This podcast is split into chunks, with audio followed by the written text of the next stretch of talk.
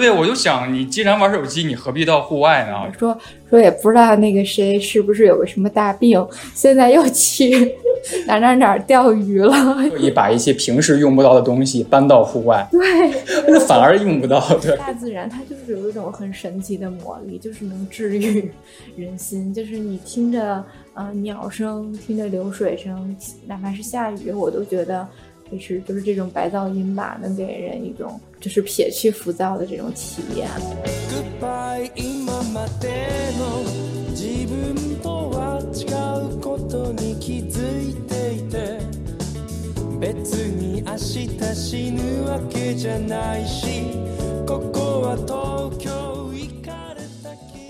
Hello，大家好，欢迎收听《偶然误差》。《偶然误差》是一档以名词解释为起点的播客。在试图对一些词条进行解释的过程当中，难免会出现一些误差，这些误差就是偶然误差。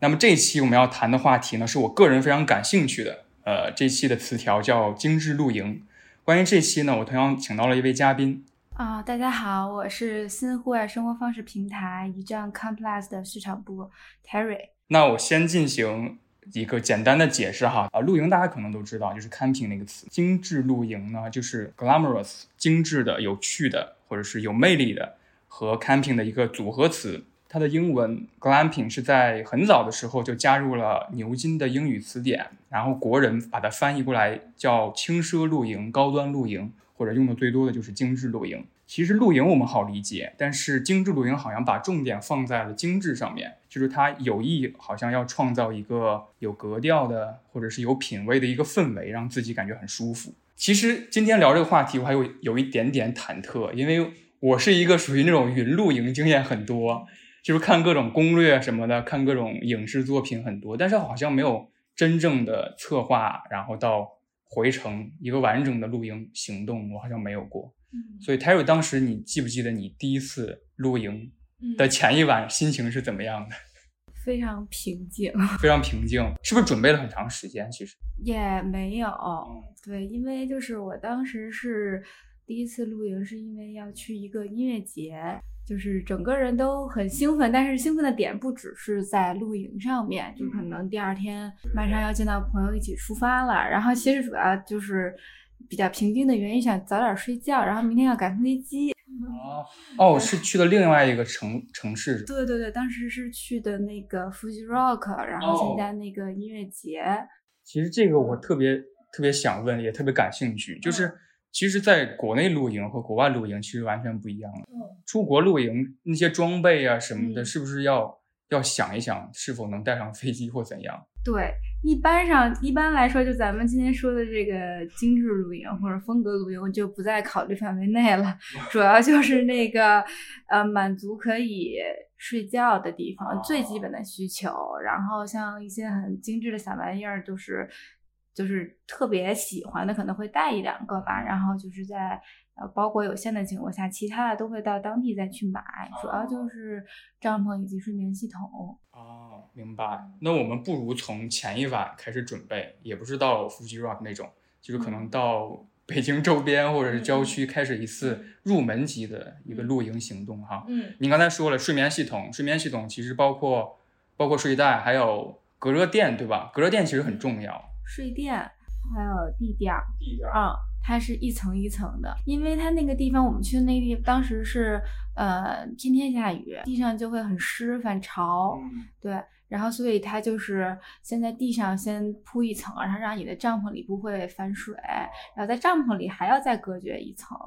啊。就是所谓的那个野餐垫儿啊，然后在在上面再铺上床垫儿，它是可以充气的，或者有那种自充气的，就相当于把你跟那个下面的湿的空气隔绝开来。就是呃，这个垫子就也分有薄的有厚的，就是你跟这个空气中间的这个厚度就是越厚越好。然后就是睡袋。嗯，睡袋是有那种就是把你完全包裹起来的，也有那种可以可以拉开以后跟被子一样盖上去的。我之前看那个摇曳露营，好像睡袋还有那种木乃伊，就是嗯有手有脚的，对就是可以半夜起来看星星，也穿着那个东西，啊，是吗？对木乃伊，它就是把你包裹的更紧，就是哦更更能保存你的体温吧。然后，但是它会在不同的地方开口，哦一个是散热，一个是便于你活动。哦，明白了。那么睡眠系统我们搞定了，嗯接下来就吃的了。嗯在我的印象中，哈，就食材可能要比煮锅那些更重要。但是其实我们，我是不是对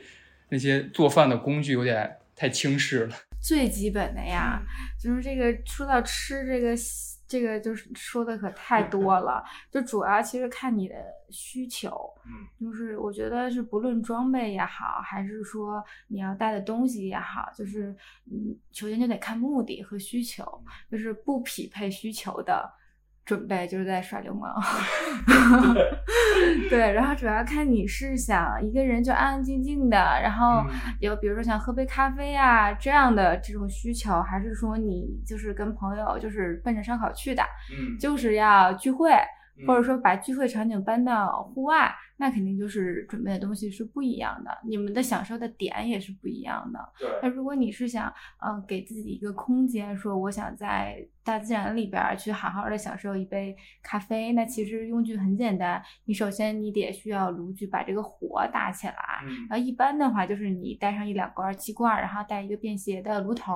然后准备一个，哪怕你连呃锅或者壶都没有，你只要有一个钛杯或者一哦个小多多功能那种铝锅什么的套嗯锅就可以了。对，然后它是又可以当锅用，又可以当杯子用，还可以当泡面碗用，然后就反正就是一人食的那种那种东西。现在家里不有很多那种多用锅嘛？对，就是类似那种概念吧。然后呢，如果你的享受的点是在于你跟朋友在一起，然后你们有很多互动啊，然后玩一些游戏啊什么的，那可能就是要把这些吃的铺在桌面上，对吧？啊然后还要拍拍照，还要再聊聊天什么的，类似这种长桌宴的形式，那可能你需要带的东西就比较多。对你还要分配，其实也有一些说，每次大家出去露营的时候都有一些默认的角色分配，比如说这个、啊这个人是特别喜欢准备准备食材，愿意忙活的，他愿意给大家服务的，他可以去干什么啊？有一些人他可能就是更注重于摆盘儿啊什么的嗯这种，然后他可以给大家去收拾这些东西啊。还有就是就我们经常也有调侃一些朋友们，就是说啊你怎么就在那儿待着呀、就享受我们的劳动果实，就是也有一些人是被调侃的角色。其实刚才有很多点，我就是还是有疑问的，就是生活这件事儿。嗯其实我之前看到一个说法很有趣，就是说，即使你大学毕业了，嗯。你的九年义务教育也没有教你怎样用打火石生火，嗯所以都是很很纸上谈兵的一些东西。嗯甚至是说，我对于生活的概念，我可能认为到任何一个露营地都可以生火，嗯但好像我查了一下，嗯北京的奥林匹克公园就不能不允许生火就北京的所有市政公园就不允许生火。啊啊，你就是即使是用气罐儿的那种都不不可以，啊！呃，这个是对要提醒大家。对对它之前其实我们去过很多公园里的营地，它里边的一些公园的设施就是有一些什么呃小卖部卖的那些烤肉啊，都只能用电烤。我之前看到一个很有趣的说法，说嗯好像在便利店买那种速冻的虾仁儿、嗯是邪教，在露营里边，他好像就把露营跟野餐就没有、没有分得很开，其实是是不是也有区别？野餐更享受就是它餐的过程。嗯对对对，然后就是他可能是已经设定好了那个场景，我们在这里边大家要玩什么，然后哎，我要在野餐里要吃什么，我要我要拍出一些什么好看的照片，嗯我要享受什么样的氛围啊，然后但是露营它其实是一个综合的过程，然后它有很多呃不确定因素，然后以及就是会比较。呃，出现了问题，天气原因你要去解决，可能整套下来，即使很累，然后很困难，然后你还是很开心，因为你跟大家一起去解决了这个问题。所以刚才提了，其实很多都是概念中的露营，都是准备好了和朋友一起出去露营。但是像生活中，其实比如说我吧，在这个城市里边，没有很多想要出去露营的朋友，或者是甚至说我有一点社交恐惧，嗯就我就打算我是不是可以一个人就出去？一个人要是真正开始第一次露营，真正要注意的是什么呢？我觉得首先你要看你去哪儿，对你去的是一个呃正规的营地有人在运营的，还是说一个景区啊，还是说就真的是野外之地？这个是特别特别重要的，就是保证你人身安全的事情。我觉得这个。呃，有有没有人是不是有社交恐惧症的都是其次的。然后，如果你要是去的是有人经营的营地，那还好说，对吧？你就是自己去图个清静也好，起码就是有人能给你保证。如果你要是去的是野外之地，那呃，你也要先看一下你那个去的地区的一些急救电话。像之前如果嗯，最近不是。呃，经常发那个洪涝灾害嘛，然后天气你要你这这肯定是最先考虑的。然后到了那个地方要看地势，你就不能选一个地势最低的地方，离水最近的地方。对，然后那这个都是增加了你自己去露营的风险的一些呃虫啊、虫害呀，或者说被蛰咬的风险，野生动物。这个也是要考虑进去的。明白，对，其实之前跟一个我在美国的一个朋友，跟他关系很好，他他就很喜欢露营。我跟他聊的时候，就过程中就发现，其实第一次大家不要抱着特别旺盛的热情，说我已经看了很多很多露营大神的建议或怎样了，我觉得我已经是个老手了。其实第一次大家真的要先去尝试一下，去一个很开发已经比较完善的露营地，有给你过夜的整个过夜系统，比如说洗漱间或怎样。再去，他其实跟我说第一次有点恐怖的。他在加州的一个叫一个叫什么莫哈维沙漠，他们都是第一次的新手。他们的印象中就说只要带够食材，嗯，我们就 OK，我们就饿不死。但是他们忽略了，就是那个沙漠真的没有信号啊。然后迷路之后，他们就就有点恐慌了，就说是不是要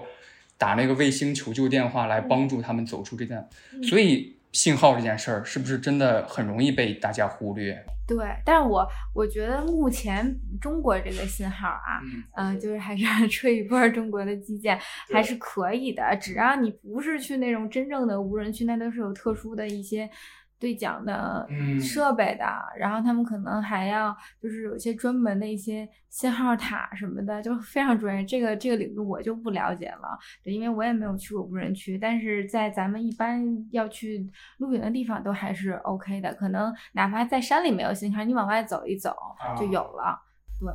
对，这个也是，我也想，就是刚才你说的那点，我也特别认同。就是如果你是真的看了一些照片，特别向往这样的生活的话，然后有意的尝试这种生活，也请先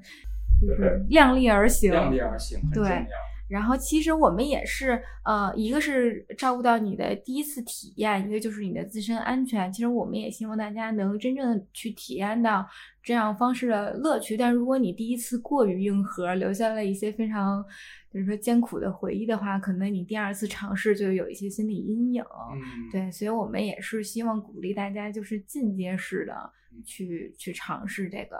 生活方式。嗯，其实露营，呃，还有在概念中的那种露营，其实它是一个，就是包括比较大的一个信息量的一个行动。嗯，我当时想的就可能是回程到回程的那一刻，嗯，这个露营就结束了。嗯，我之前准备的，然后我准备的很好，然后在露营地，然后很开心。但其实后来跟还有跟一些其他朋友聊，其实露营到回家的那一刻还没结束。嗯，因为他们。有一有些时候，就像您刚才说的，会碰见一些比较潮湿的空气，潮湿的天气，嗯那些帐篷发霉，对，发霉了，回家得处理，对对对对，就很麻烦。对，那一个是一个是你得真的是从心理上去认识这个东西，不是为了仅仅服务你去享受，为了为了满足你幻想中的场景的，你。就是你选择了这样的方式，你得把这一套做完，包括以后这个东西怎么储存呀这些问题。第二个是要不然你就在你买买装备的时候，你就通过一些材料避免这个问题。比如在南方的朋友，这个这个棉布帐篷长期在那种梅雨天气就是无法避免的，要不然你就家里有一些条件，经常去烘干呀、晒干呀这种，但它的这个老化速度可能也是会加快的。嗯，对。然后就是，首先就是心理上建立这样的一个一个机制，你就会慢慢接受它就是这样的。就跟你很多朋友去看到一个小动物特别可爱啊，好想养它呀，但是你养了它，你就得照顾它一辈子。对，其实刚才说到现在，我脑子中还有一个很重要的疑问一直没有解开，因为当时刚才提了很多，比如说帐篷它是棉质的，嗯有些是说是化纤的，嗯有些是羽绒的，哇，这些概念太庞大了。嗯嗯嗯装装备也分各种各样的类型，比如您刚才说的钛杯，其实嗯我在、如果一个不完全了解露营的，又想感受这种文化的，好像他们就是先从装备入手，嗯，但是一打开淘宝一搜嗯。Snow Peak 的钛杯就几百，他觉得哇，准备露营可能我得提前几个月开始攒钱了，嗯。所以我觉得这可能也是拒绝一部分想要入门这个这个文化或者这项运动的人的一个门槛吧。就是嗯装备真的那么重要吗？你不能说它不重要，毕嗯竟它是跟你这个体验息息相关的吧。但是我就是还是那四个字儿，量力而行，适合自己的，我觉得就是最好的。在某一嗯某一个阶段适合自己的，就是就是 OK 的。然后你现在其实呃任何领域都是它都是有入门儿的，然后有中级的，然后有后面越来越玩儿的高级的东西。你肯定都是一步一步一步走，当然你有这个费用，你也你无所谓，就是你可以一步到位。嗯但是，嗯，我觉得比如像现在的这种迪卡侬露营嗯超市，然后它其实在中国已经很多年了嘛，被称为中国的这个户外界的宜家。然后我觉得他们家做的非常好，因为真的是你你去一个大型的 shopping mall，它的地下一层就会有，然后就非常方便，而且它开业也开到差不多晚上十点左右，然后基本上你需要在户外的全品类的东西，他们家都有，而且还嗯价格非常合理。而且我觉得大家有一个误区，不是说便宜的东西就不好，就是真的还挺好的。我他们家有一个，呃，我觉得它有一些便宜的因因素啊，是比如说它的呃规模够大，它的这个供应链，嗯，能帮你去把这个这个这个成本压下来，那其实对大家都是一件好事儿。然后我之前去迪卡侬，因为呃我们活动嘛，也会有一些东西需要采购，也去迪卡侬采购过一些，然后我就见识过他们的这个。呃，包装系统非常合理。就比如说，他给你一个大箱子，你比如说我要买二十个灯，它就能正好装二十个灯，就是它每个宽和宽和高都是能整数倍的，正好放进去。比如说你放一个帐篷，放两个椅子、一个桌子或者几个灯，就它每一个模块都卡卡的刚刚好。嗯然后呃就是你的，他给你一个大箱子，你不会就说淤出来，然后再去捆，就正好就盖上了，就非常就是这个就是大公司的好处，对。所以我我也非常就是这个真的不是软广啊，就是 就是大家呃，如果是初次想尝试这个东西，没有很多预算，我觉得是完全可以尝试的，哪怕你自己不。不不去买这个东西，你可以去找一个提供租赁的营地，然后跟那个营地的老板对吧进行一个沟通，然后营地呃其他的一些一些营友啊，他们也有什么装备，你到了到了地方，你也可以去问问他们，相互交流一下，我觉得都是可以的。对，之前跟 Terry 聊，我有一点我印象很深刻，他说其实很多老手很愿意带小白，嗯就是很多小白可能我都出来露营了，我是不是有点胆怯，不愿意问那些问题，好像显得我真的很嗯刚入门一样。嗯但是他们其实很愿意帮助你，就是给你提供各种建议。对对对对对，因为其实我觉得大家对这个这个东，就是现在所谓的鄙视链或什么的，嗯有一点有一点误解，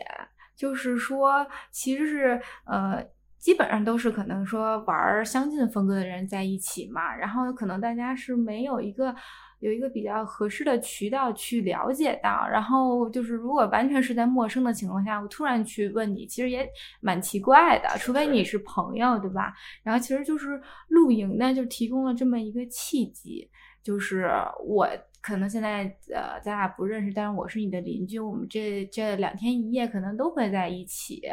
对，这是就是一个客观存在的情况，我们多多少少都会有一些交集。然后呢，我有些问题我问你，大部分人都还是很乐意去回答的，而且他自己有也是踩着坑过来的吧？我觉得他如果是真的喜欢这个这个领域的话，他肯定是希望更多的人爱这个生活方式，呃，然后他会把自己的一些经验分享给其他人，啊，那也不排除有一些人就是觉得说自己就玩的这个风格就是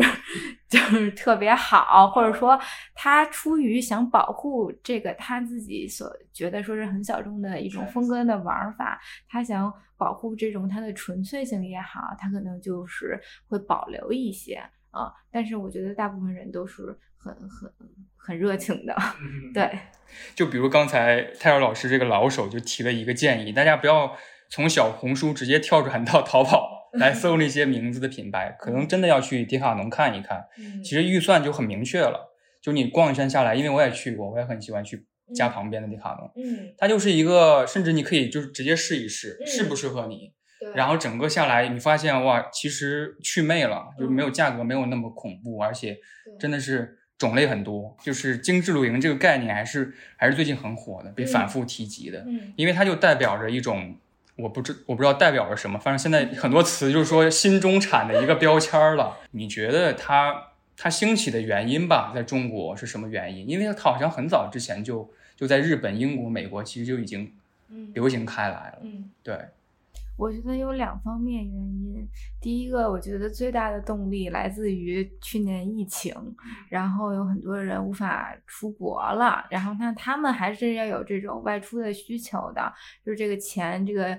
度假的需求还是该花的钱还是要花的，那可能就是把这些部分的精力放在了这个周边城市周边，嗯，或者说在国内探索。嗯，大大好河山这一块儿，然后那这个方式呢，就是有呃露营，然后有房车。有自驾，他就是把，就是以前没有很很过度的关注国内有什么地方可以玩，那现在哇有这么多风景，我想去玩，想深度的玩，去景区就已经不能满足大家的需求了。而且景区人很多，很密集。对对对，而且还限流啊，需要预约什么的，所以就是这些能呃还有一些私密性质，还有一种社交圈层的这种感觉的方式，就大家会特别受受关注。嗯。然后第二个也是因为疫情，大家更多的回归了自己身边的一些社交关系吧，约呃身边的朋友更多的出来玩一玩啊，这样子，所以这是一个非常重要的一个主推器客观因素。还有就是，呃，这个大趋势有很多呃大的呃呃休闲运动的集团、服饰潮流这方向的内容都在呃有这些户外元素的介入，嗯。其其实就比如说，呃，像一些综艺带火了某一些音乐类型，或者说某某些大家的娱乐消费习惯吧，都是有这个社会社会的这个大背景在的。我觉得，呃，之前一直就是有这个文化没有推起来，肯定是没有没有一些呃社会背景方面的因素。这个就是我觉得从呃一八年开始，就是有很多什么。呃，高阶奢侈品、轻奢品都会推出一些跟户外品牌的一些联名，嗯，我觉得这也是一方面因素。还有一方面因素，我觉得也是真的是大家的生活质量高了起来，就是所以就是它是一个自然进程吧，就是也该到了这个时候了。然后这几方面因素在一起，就碰撞出来现在这种井喷的嗯景象。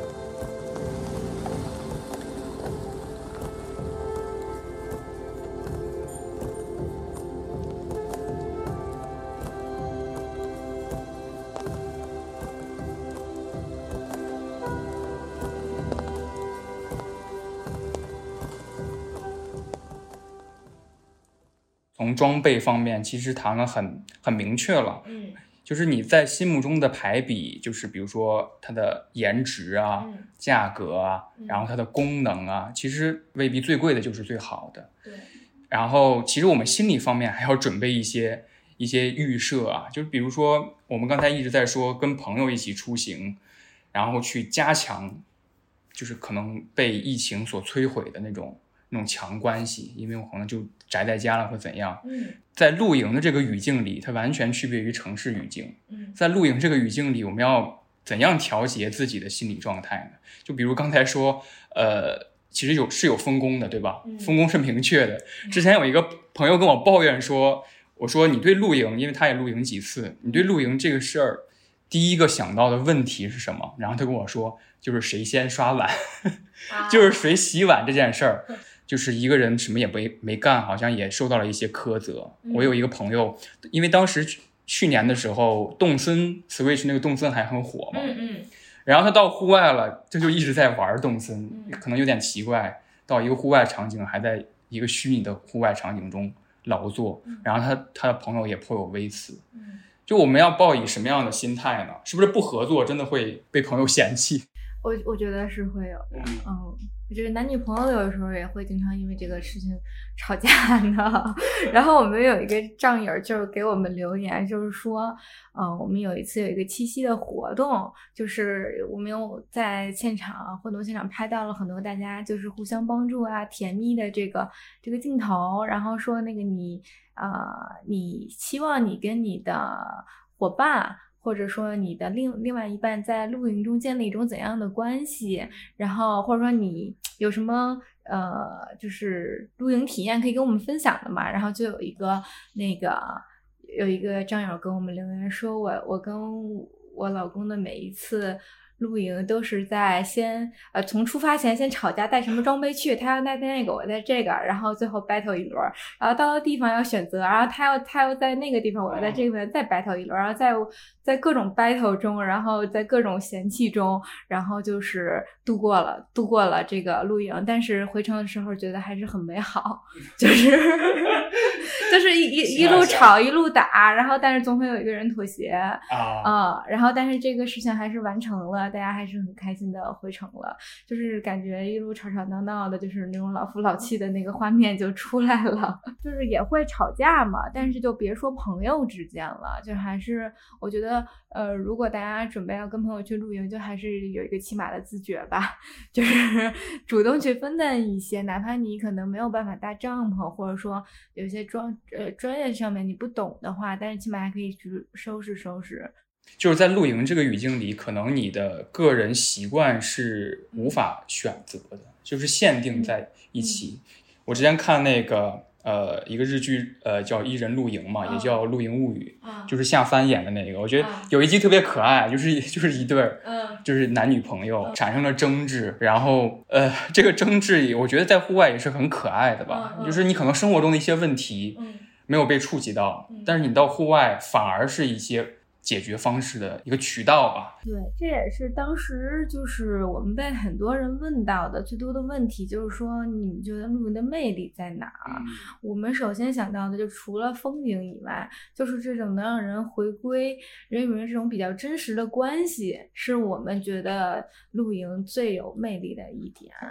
呃，就是他脱离了呃是呃在城市里的一些阶级啊、身份呀、职位啊这方面，我可以很坦诚的面对你。可能我们在呃城市里啊，就是比如说我们约在一起。咖啡馆，我可能介绍自己，就说，哎，我是什么什么公司的，我是干嘛的，我是 PR，我是 agency 或者怎么样，我们可能就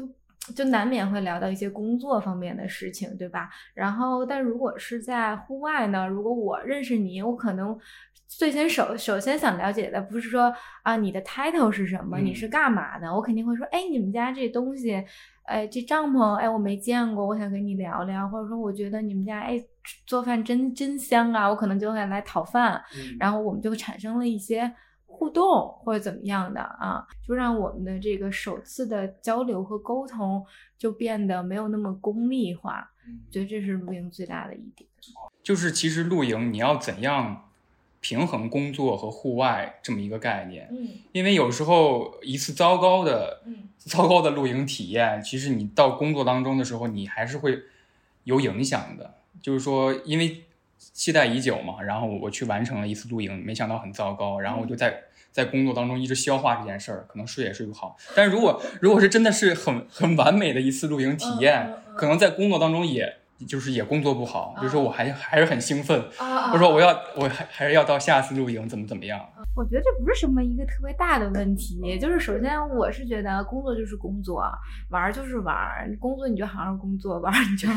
你就好好玩儿，对吧？然后其实有很多人他有一种心理，就是说，嗯，就是有的人可能，比如说也逃离了这完全逃离了这个城市的人，去乡下去干嘛？去再次种田还好，或者。干了一个小屋子也好，就是脱离了这个，但是我们大部分人来说都无法去脱离城市生活。我们再讨厌工作，或者再觉得说压力大，我们还是要回去工作，面对老板，面对 KPI。所以其实就是我们在呃露营，或者说我们去户外跟大自然接触，我觉得就是说给自己一个调整的机会嗯啊、就是去。嗯，调整我们如何面对工作，如何面对生活，所以你就我觉得带他是把正向的东西带到工作中，嗯，我可能在户外解决了这件事情，我就能能能在工作中也解决的很好。我能在户外跟人家怎么样去沟通，或者说户外带给了我一种愉快或者不愉快的体验，我觉得可以把好的体验带到工作中，不好的体验你就忘记它，因为它已经过去了。嗯然后或者说。就是你知道自己拥有了这种可以跟呃工作分开的这样一个场域，对吧？你是很轻松的，我就知道，啊、我玩儿就是玩儿，工作就是工作。嗯哦，我觉得没必要把呃户外体验好不好放到工作中，就是它它再好或者再不好，它全部都是过去式。对你下一次永远是未知的。嗯泰尔刚才也提了，比如说他是一个很有有很多 title 的，他阶级可能在生活中当中是什么样的，但是不免还是有一些，比如说学生党或者什么什么呃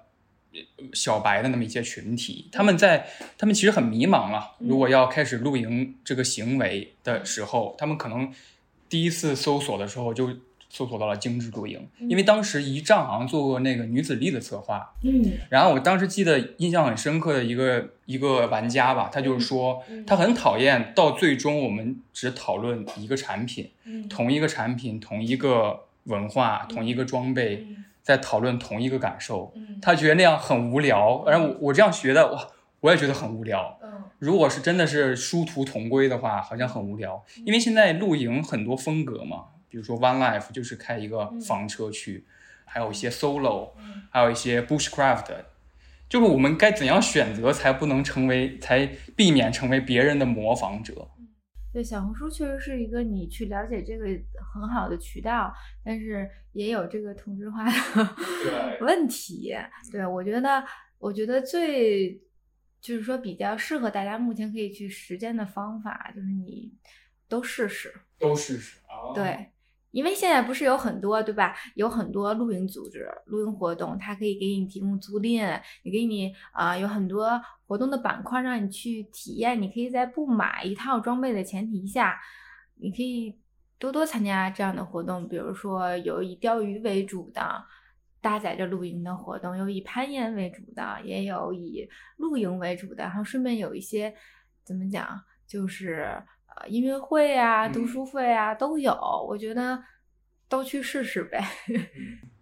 因为之前跟您聊那个日本的长野县嘛，嗯做那个图书市集，就在丛林当中，我觉得那个很美妙了。嗯其实它现在形态和业态发展起来之后，有各种各样的形式，嗯你没必要非得按照它的那个路数，就是我要去重走那种小红书的感觉。其实有很多方式你可以去选择。对，我觉得就是保持一个独立的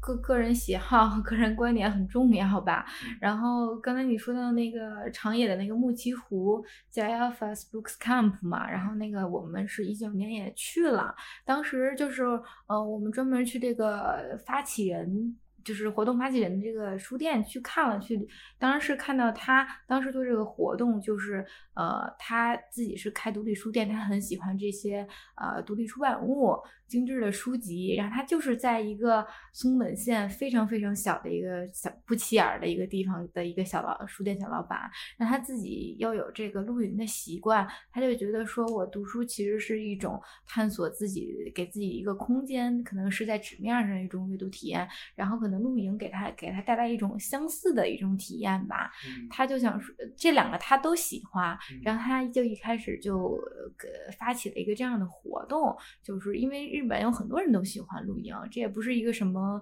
特别的事情。他希望把这个阅读体验能多多传达给大家，说，因为你露营的时候就刚好是有这么一个整块的时间，然后去做自己想做的事情，所以他想把这个阅读的事情带进来，然后就没想到有很多人都响应他这个号召，然后慢慢就每一年做的越来越大，然后之前只是在啊长长野这个地区，他招募一些独立的店主过来，大家到这这个湖边上来聚一下，慢慢的现在演变成就是。呃，全国可能有从东京，有从大阪过来的，对，然后开着小小房车过来参加他这个活动的。就是因为我看了很多，我甚至产生了一些一些想法，就是说到户外的活动究竟是是干嘛？在我看的一些朋友或者怎么样去露营。他们好像就是在户户外玩手机，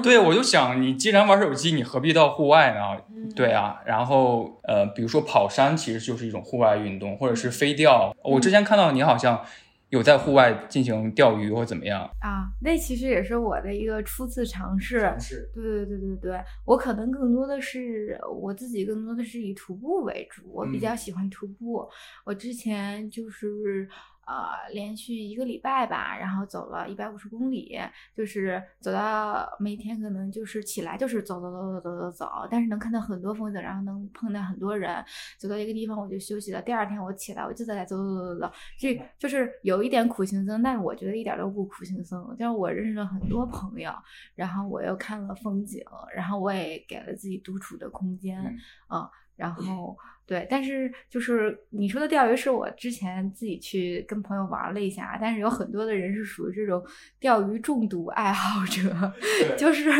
就是身边有，就是我经常听我的那个姐妹们吐槽，说就吐槽自己男朋友就是爱上了钓鱼这件事儿以后就特别忽略，他说就是他周二还跟我说呢，说说也不知道那个谁是不是有个什么大病，现在又去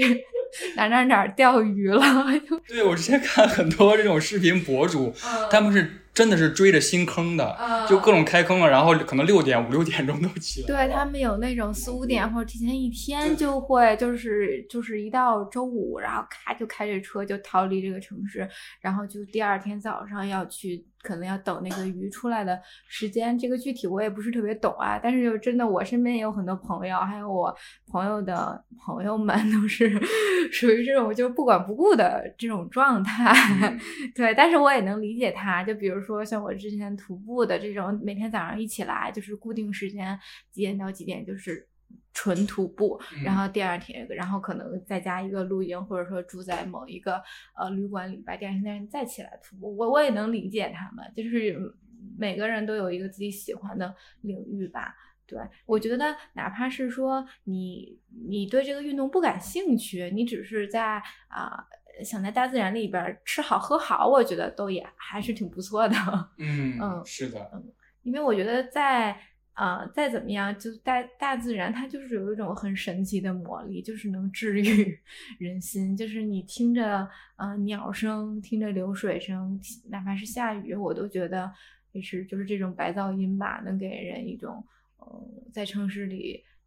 就是撇去浮躁的这种体验。就是我之前听了一呃几期节目嘛，就是他们谈到一个问题，就是说现在荒野和乡乡野这个概念慢慢就消失了。嗯，就是可能现在的城市中的呃儿童或者是再年轻一点的人，他们好像没有那种乡下的概念，或者是没有那种荒野的概念，甚至很久就没有看到星星了。嗯，他们无法理理解到那些。很美好的东西是关于自然的，可能露营真的是一个出口或者一个窗口，让他们重新接触到自然那个当中。我觉得这是这可能是我认为露营很美好，是一件很美好的事儿的最重要的一点吧。我觉得，对，因为现在就是大家也有一些就是觉得这个文化太火了，然后可能说污染了他们自己所理解的一些东西吧。但是我觉得这个，嗯，一个文化它面向大众的时候，一定是会被，就是我们也会被大众所左右。嗯，本来你是希望 引导大众的，但其实我大众也是在给我们互相有作用力去反馈的。你其实，在就是我觉得，我觉得一仗在做的事情，不是以一个呃高高在上的一个什么一个姿态来去评判这些。东西我们要做的事情是给大家一个容器，每个人都把自己好玩的点都放进来，然后给大家展示更多的样本。你可以去参考别人，选择你自己的一个最适合你的东西。我觉得这是一这样一直在做，而且就是一直致力于在做的事情。就是因为我们想的是说，这个文化它不只是说你买了装备你就出去了就完了，它其实是涉及到很多。方面的，呃，就是我们所谓经常说的人场货，人是跟你跟你出去的这帮朋友，还有你自己本身，你做好了什么样的准备，你具备什么样的素质，场就是你选择露营的地方或者你外出的地方是否 OK？对，在现在这个有很多这个限制条件的情况下，然后货呢，就是你选的这些装备是不是适合你自己？其实我之前。呃，也看那个采访嘛，还是女子力那个篇采访。他说，其实如果把户外这整个运动的心态完全和生日常生活区分开来，其实是一个陷阱。嗯，你在户外的行为还是一个关乎你日常生活行动力的表现。嗯，感触蛮深的。你之前说的，你刚才说的那种徒步，还有之前我看那个 Beams 那本书嘛，你也看了 Beams 四那个理想之家那本书，他后边又讲那个。户外的那么一个行动，还有一个策划，其实中间有一个人我印象很深刻。他说去到户外最大的感触就是他可以更真实的感触到天气和温度。嗯，然后我之前跟朋友聊这件事儿，我们都有共同的感受，就是在城市当中，四季这个概念好像真的很模糊。嗯，因为你在家的时候，你夏天的时候在家的时候就是一个开空调的状态，然后你上班可能走两步到地铁站又是一个室内，然后到办办公室又是室内。整个一天都是室内，就是模拟出来的一个天气和温度。但是徒步，你感触肯定很深刻了。其实很真切的感觉到了湿度、温度这些事儿，其实让你身体调整到一个很，我觉得很健康的一个状态吧。我我也其实就特别认同他说的这点，就是我们一直觉得说。啊，好多人说你为什么要自己没事出去找苦受啊？我觉得这真的不是找苦受，是我们被城市这个包围的环境太单一了，就已经忘记了跟大自然还有这些真就是你觉得说我我我热了可以开空调，我冷了也可以开空调，我能干嘛都有现在的一些科技帮你解决。但当真的是你就比如说有什么洪涝灾害或者天极端天气的话，你就真的是不知所措。嗯，所以其实你走到户外，其实才是真正的跟这个社会或者跟对自己有帮助。我觉得是。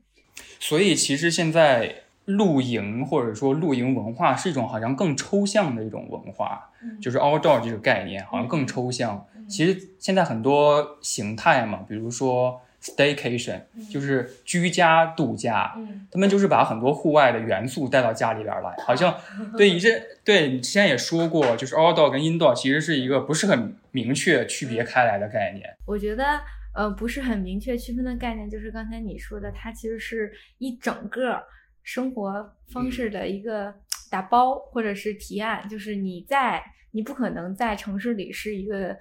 巨婴，你在户外就能。就能有多好的表现？它肯定是互相辅助的，所以我们觉得 outdoor 和 indoor 和 indoor 的概念就是你，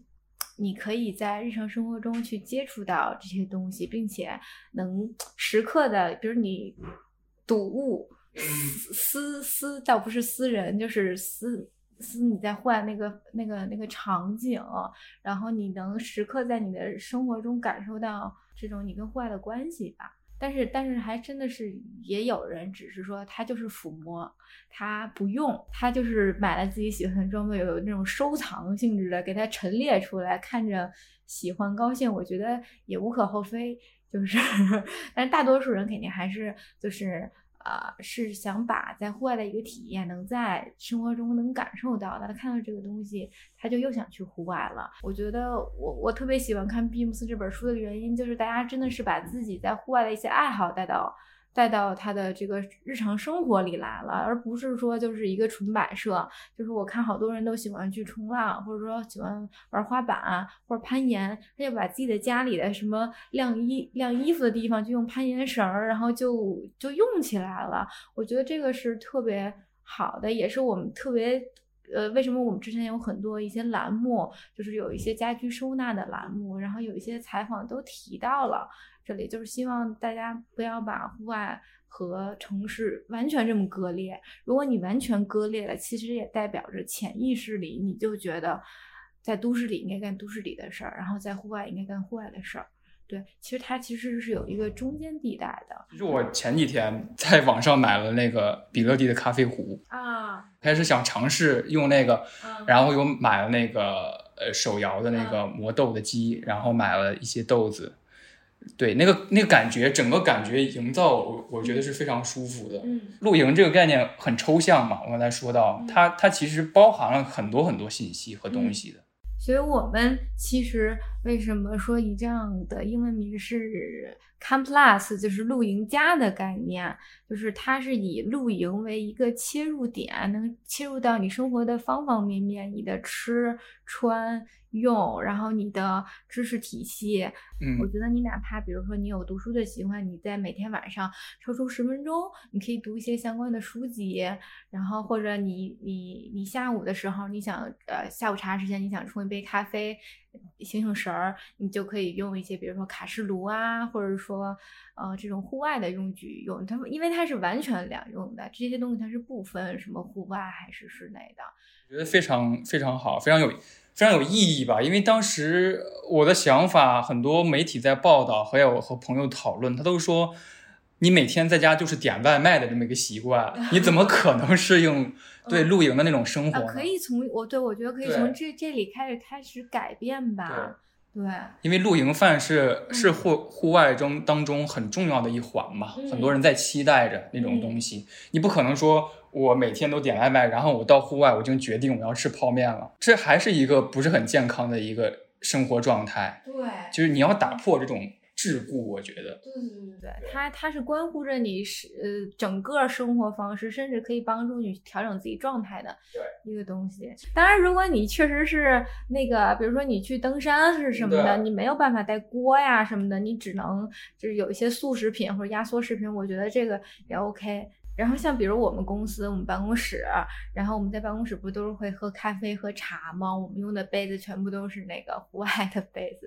因为其实都一样啊。然后我们在公司煮茶，然后也会用那个就是那个炉头，然后气罐煮茶。嗯，其实家里其实也一样，像嗯很多人在家里用的那个煮的那个。火锅不就会用卡式炉吗？因为你用那个电锅就得拉好长的线，比较麻烦。一般家里都会有一个小卡式炉，其实那个就是已经是户外和室内两用的东西了。嗯，就是它其实是一个完整的习惯和和态度。对，你追求的是一个生活在别处的一个概念。嗯，你如果是这个概念的话，就是一夜乌托邦。嗯，然后回家又点外卖，其实哎，对我觉得这不是。这不是这个可能，虽然这情况现在大家就是为了一夜乌托邦啊，回来该怎么样还怎么样，对，发朋友圈，然后回来就继续抱怨。对，但是我觉得所谓的精致露营的概念，就是你把你生活里的一些习惯延续到了户外。你你在户外光就是摆那些东西没用，你到家还是一个对这种，这不是真正的精致。我觉得它也是很多人想。想说的那种格调，就是你的言行是一致的。嗯嗯，我在我在家里怎么讲究，我在户外就怎么讲究，这是真的精致。嗯，对，我觉得 不要为了不要为了营造一个舒适或者是有格调的场景，刻意把一些平时用不到的东西搬到户外。对，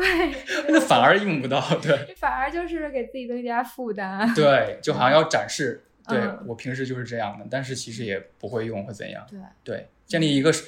良好的生活习惯和嗯和和态度吧，我觉得这真的很重要。对，精致露营这个概念，或者是露营最开始的文化这个兴起，它是有教育意义的。比如说美国的童子军，他就要要给那些小朋友们教授一些生存的知识。然后比如说日本是一个多地震的国家，他就就是要教给小朋友们在户外生存的一些经验。但是传到中国来之后，好像精致精致露营是一个首先兴起的那么一个文化。好像中国的就是你的设想是什么？中国自己的露营文化可以是什么？嗯，这个说的有点太，确实是有点太大了。但我首先的希望就是大家能有一个类似户外公约这样的一个意识，这也是我们特别想去推动的。就是你其实你不管你怎么玩，你你是装备党也好，或者说你就是喜欢这些东西，或者说你玩到了极致装备特别贵特别贵，我们都觉得这都 OK 嘛。但是，呃，我们希望大家对大自然是有一个起码的尊重。就是我们到了户外，应该是有一个什么样的呃言行去规范自己，在不给大自然带来更多余的负担的情况下去享受这样的一个活动，啊，因为你毕竟到自然，它就不是只有你自己的事情了。就是你既然选择了这个方式，就是肯定是你和自然有一个互动，嗯啊，你和别人有一个互动，你跟自己有一个互动，就是人与人，人与自己。在在日本也好，或者是美国也好，他们都是有一个非常完善的这种，比如说无痕山林原原则，或者是在日本，可能他在小学的时候教育就，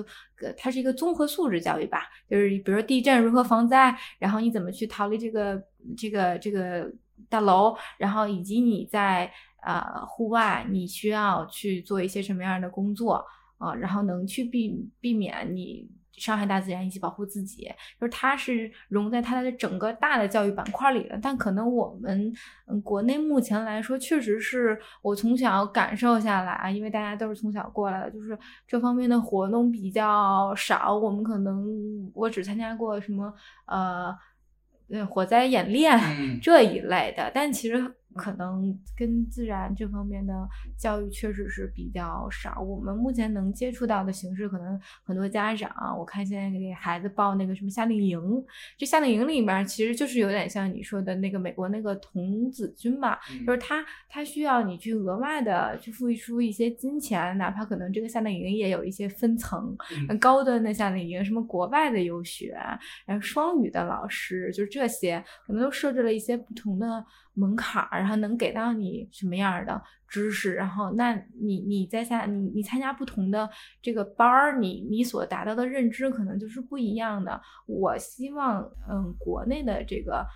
特色也好，我觉得这是是所有大众一起来参与的这个事儿，这是不是我能所希望的？但是我希望的是大家是保有一个对大自然的尊重，以及能在公众普及这一块儿能在做的。更好，对，因为之前呃，一丈做过一些反思啊，那就是他就提到说说环保这个概念，现在在中国的发展其实是个粗暴式的，嗯，就是说吃饱喝足之后想想环保这件事儿，对，对，我觉得您刚才提的那个公民意识其实很重要，就不是说因为环保现在很多产品都标榜着自己是环保产品，不，比如说甘蔗鞋，嗯，比如说，但其实也挺贵或者挺难触及到那些东西，但是好像就很火，大家认为。我投资这些产品，或者我买这些装备，自己就是拥有一个很健康的环保概念，好像也不对。就是你消费什么，你就是什么，这不就是典型的消费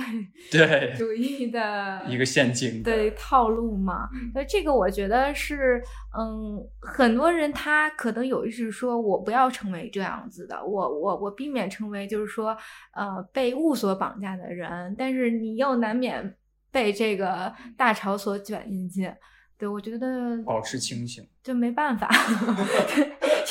原来是没办法，不是没办法的意思，就是我们肯定是会对这些喜爱的东西想拥有它，想买它，我觉得是 OK 的。但是呃，品牌难把它作为标签也好，或者说他注意到这个动态，他想去追赶这个这个潮流也好，我觉得是一个。好的一个方式和觉醒，但是就是确要付出确实的行动。品牌，你打这个标签，那你就要配得上它，你你的行动就要跟得上，嗯嗯，不然它可能就会出现在三幺五打假的这个 曝光名单里了。对我们对户外的这个概念，是不是一一层滤镜或者一层美化？因为当时我看一些报道。就是张大鹏老师，好像是就是 Go Go Go 的主理人嗯，然后他就在形容露营文化是什么概念，就是说你即使很困了，嗯。你也不愿意回去睡觉，因为你觉得好像一睡就错过了很多很多东西，即使平时很小的一些事儿，在户外立马变得美好起来，但是它可能也是一种反向滤镜。我之前看一个日本的纪录片《七十二小时记录》嘛，嗯。就是严冬之下的富士山路露营地的整整个很多很多人，有一个有有一位老先生很有趣，他就说他带了很贵，每次都带了很贵、很沉、很重的摄摄像设备，嗯然后想去拍一些照片，但是每次回家，每次拍完就觉得很爽，就说哇，一又拍到一张绝美的照片，然后每次回家看的时候，哇，怎么拍的好像很一般啊，很烂。嗯在在那个户外的场景当中，是一个啊美化的露营。我干什么事儿我都觉得很很放松，很开心。我觉得他那个刚才你提到的说，就是不想睡觉，这个嗯怕错过了美好的一刻，确实是有这么一些时刻的。嗯就是你就是能在那儿盯着篝火，一直熬到天亮，然后你也不知道为什么不想睡，就是就确实是有这样的事情的发生，但它肯定不是呃无时无刻，它不是一个持续性的。就是我们之所以对呃露营抱有一个幻想，就是就是你看到了是他给你描述的那一瞬间，或者是嗯那一些美好的东西，总有一些困难你需要去面对的。嗯还有朋友跟我说，我说你喜欢露营的原因有哪些？他跟我提到一个很重要的，就是说他觉得事后可以跟朋友炫耀。啊，他我明白他的意思，是一个很正向的态度嗯，因为确实有一些美景只只属于自己了，当时。嗯但是其实现在精致露营所包裹的这种炫耀嗯是有点不健康的。对，我不知道你对鄙视链这个这个现象怎么看？我们刚才其实开头聊了一点点，嗯 就是我跟你说过嘛，现在有一些不仅仅是装备鄙视链了，还有品味鄙视链，在户外呃 唱唱 KTV，在户外吃火锅大声吵闹的那些人，好像真的是被广大的一些群体所鄙夷的一个现象。嗯，我觉得鄙视链，你你说的那鄙视链也分，对吧？有的是从装备上，就是